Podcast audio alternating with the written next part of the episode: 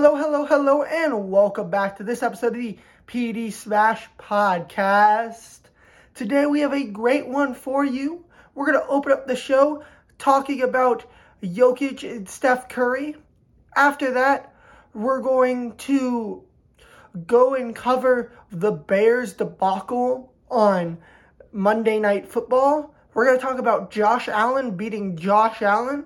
We're going to talk about Lamar Jackson and the Baltimore Ravens, and we're going to round out the show talking some Odell. Thank you so much, Smash fans, for tuning into this episode. We have an absolute banger for you here.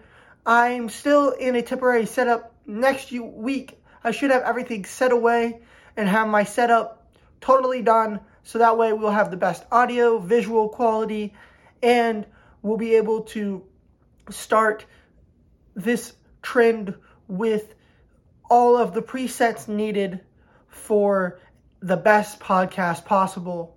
But without further ado, let's get into it. With first off, talking about the Jokic Markieff Morris incident. And honestly, I have no problem for what Jokic did to Markieff Morris. Markieff Morris 100% deserved it. Now, did Jokic still deserve to get a game suspension? Most likely. However, I don't really care that he got suspended. What I do care about, however, is the fact that Markieff Morris did not get suspended, because what Markieff did was equally as bad. There is no reason you should be doing what Markieff was doing in the last 2 minutes of a game that is completely and utterly over. There was no chance you were coming back.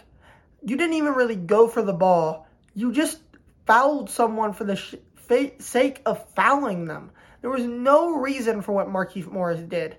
There's a difference between being a hustle player, being a gritty player, and just being a dirty player. And that's what Markieff Morris was right there. He was just being a dirty player, and Nikola Jokic was sick of it. People have been, for the last couple years, just basically trying to get under Jokic's skin because he won't retaliate. Play him physical because he won't retaliate. And because of that, it has really made it so this game has become hard for Nikola Jokic to play in. And if we're being completely honest here, Nikola Jokic is the MVP of the league. There's no reason the refs should have let that slide. However, with all of that said, Jokic felt as if he needed to retaliate, and no one on that team helped him out, so he retaliated on his own. And I am completely and utterly fine with that. Next up, what we have is the Steph Curry and Warriors 9-1 start. And I just want to touch on this briefly because I think it's really important to note how good Steph Curry has been, but how good the Warriors have been over these 10-game stretch. If this holds up, which I doubt it will, they would only lose 9 games, which would give them tied for the best record in NBA history. Now, I'm not saying that's going to happen. I think they'll probably finish somewhere between 55 and 60 wins is probably where I think it's going to end. However, this does show this team is legit. It shows why this team should be the second best team in the West in terms of favorites and in terms of popular opinion. They have 2 key parts of their team that have not come back yet, and they are 9-1. They are playing great basketball, and Steph is balling out. He is the MVP of the league right now, and it is ridiculous. I saw this stat the other day that said Steph Curry leads NBA history with the most three-pointers made over 9 in NBA history. So, separate games. So, separate games with 9 or more three-point attempts. I believe his was 34, and the next closest was 9. That's ridiculous. That is, uncharacteristically ridiculous, and shows how good Steph Curry is and how good he can continue to be. However, we will see a dip in Steph Curry's, not dominance, but in the team's success with Steph Curry. I think they will end up being around a 60-win team, and That's still great, but that's not the 73 win pace they're currently on.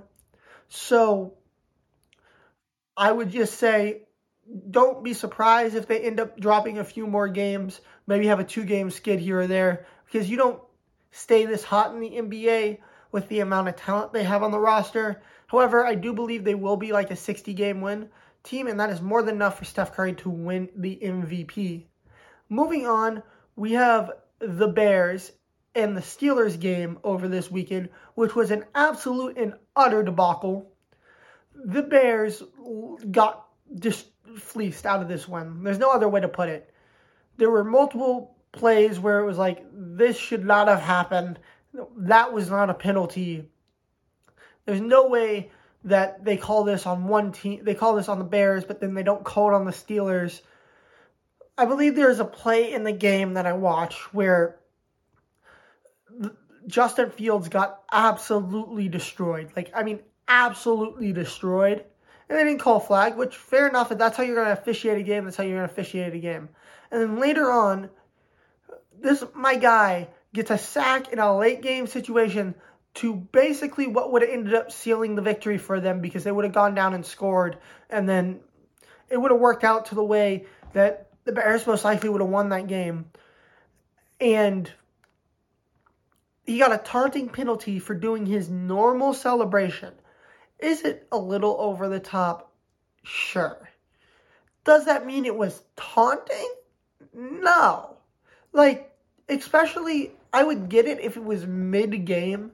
It's not like this was the second quarter, he got a good sack, drives over, throw the taunting flag because it was a little over the top. All right, I get that.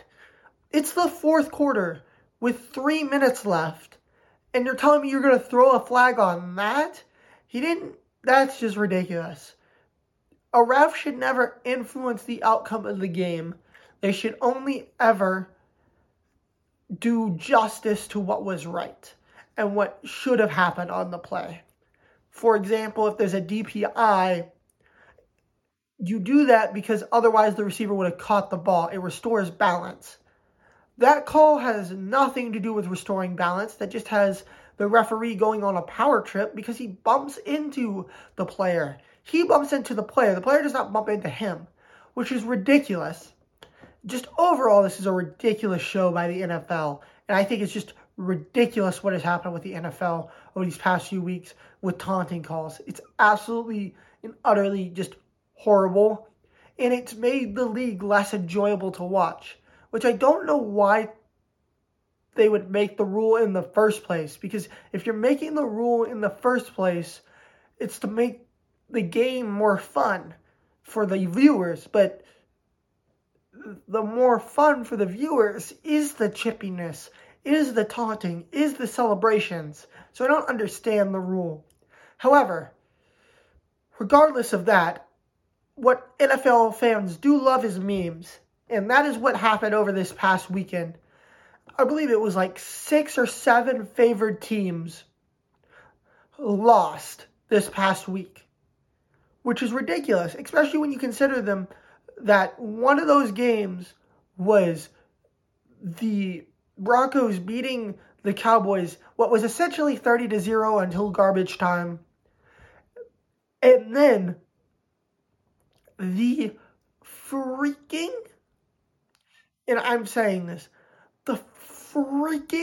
Josh Allen-led Jaguars beating the Josh Allen-led Buffalo Bills 9-6.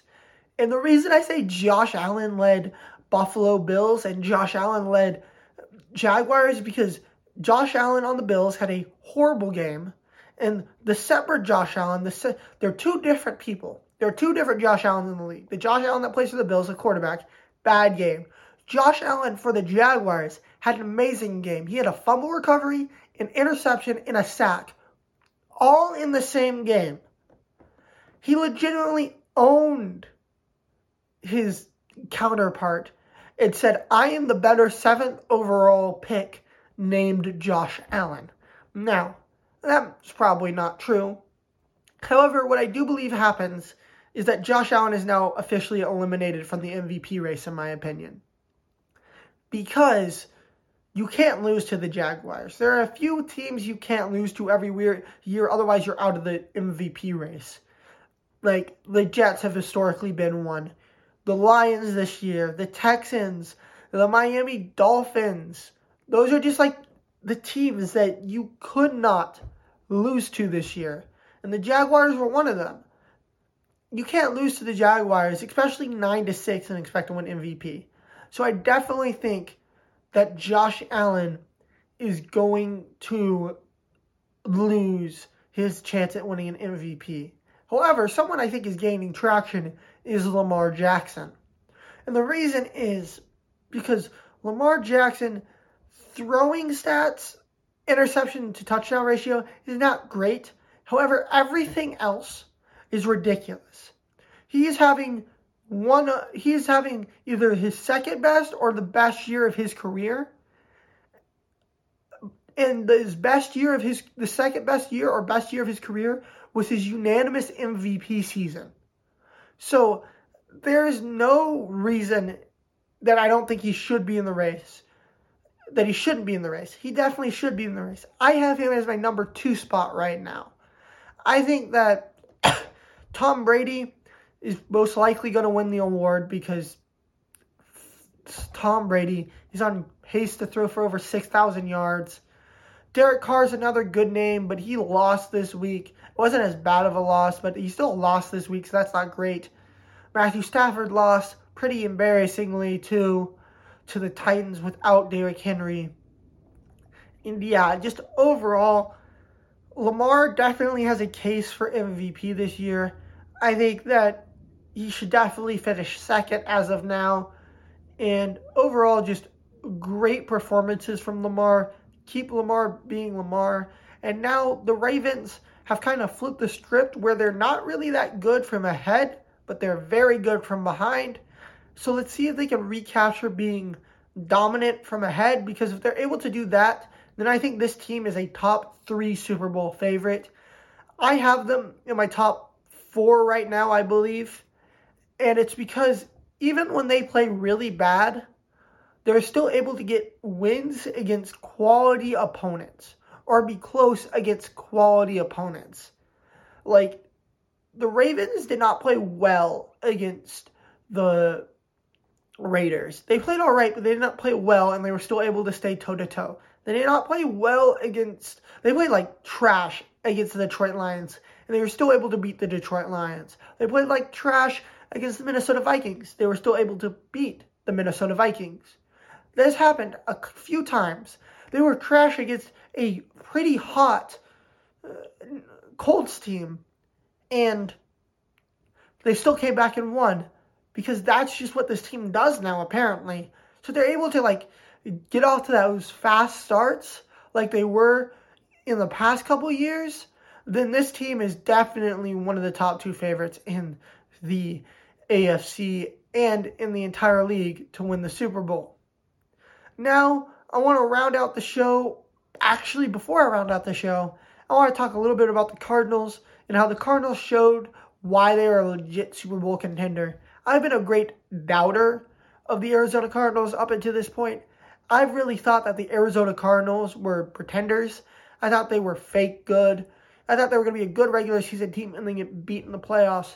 However, this past week showed me something different, because it showed me their depth, and it showed me that Cliff Kingsbury is not a terrible coach.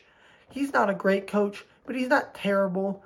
They went and against a divisional opponent that is very good in terms of being an upsetter and who was playing for their season, essentially.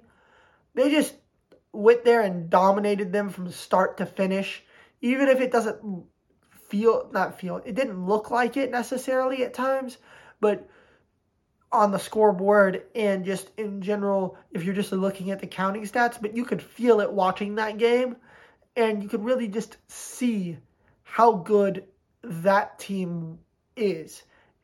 And James Conner is ridiculous. He's very good. Colt McCoy is apparently a quality backup, so good for Colt McCoy. Let's go UT, baby, UT. Anyway, just overall, great win for the Cardinals. And they really submitted themselves as one of the top-tier contenders in this league moving forward. Now, to round out the show, I want to talk about the big news of the week. And that is Odell getting waived, getting off the waiver wire, and he is currently in free agency as I'm recording this video with a heavy favorite to the Packers and a heavy favorite to the Kansas City Chiefs and a little bit of a favorite to the Saints, and those seem to be the three most likely options for him. However, I don't like any of those three options because in every one of those cases, one of two problems is going to persist. One, he's going to have a quarterback that's worse than Baker Mayfield, which, not great. Or two, he's going to be the third favorite target on that team. For Aaron Rodgers, his second favorite target is still going to be Randall Cobb, even if Odell Beckham Jr. is the second receiver. So that's going to hurt too, because he's going to have to fourth wheel it in that situation. And then he's going to have to fourth wheel or third wheel, however you want to say it, in Kansas City too, because Tyreek Hill and Travis Kelce are both better than Odell at this point in their careers. So both those options are meaning he's going to either get Adam Lazard type catching numbers, or he's going to get Nicole Hardman type catching numbers and target numbers, and those are not people you want to be with.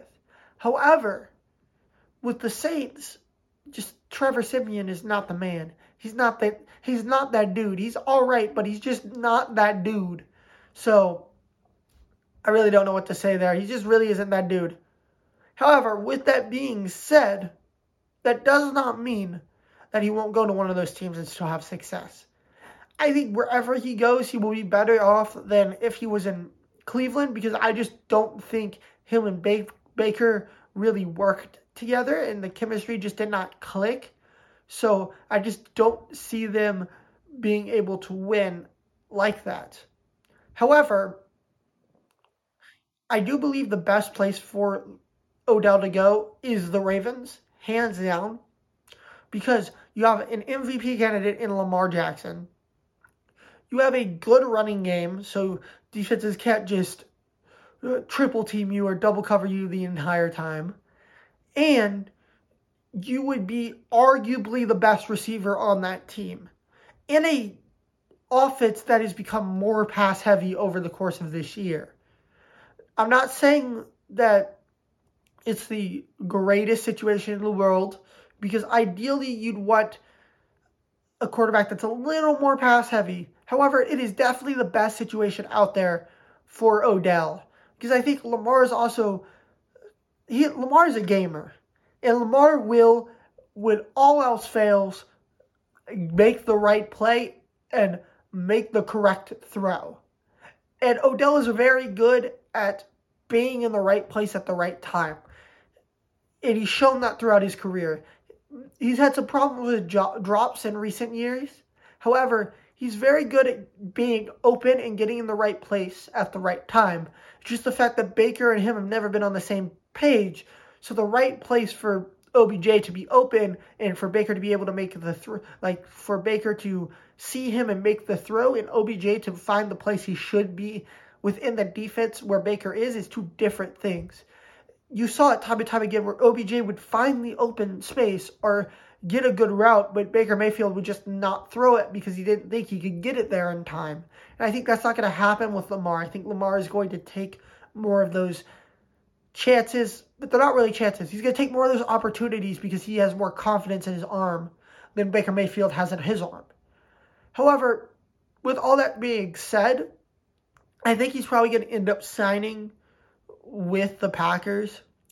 I don't know why he would sign with the Packers. That just seems like what he's going to do. I think he's going to go with the best quarterback talent out there, which is either Patrick Mahomes or Aaron Rodgers, and then it goes down to receiver help, and receiver help is Odell needs to be in Green Bay because he will get more targets than if he was in the Patrick Mahomes-led Kansas City Chiefs offense, just because there are more targets in there. for more people, and it's spread out more, whereas with Green Bay, it's all Davante Adams led, solely focused receiving game, and Odell can help to mitigate that. So I think that is where he's going to go. However, that's not where I think he should go. But someplace I think we all should go is to go do something else, because this is the end of this episode. Make sure to tune in next week where I give my midseason awards for the NFL. And make sure to tune in next week just to have another great episode where we recap where Odell goes, what happens around the league, and more. If I get an update on Odell's situation before day's end, I will most likely add a segment in here at the end of the video, so stay tuned for that. However, if that does not happen, once again, Smash fans, I want to thank you all for tuning in. And without further ado, cue that outro.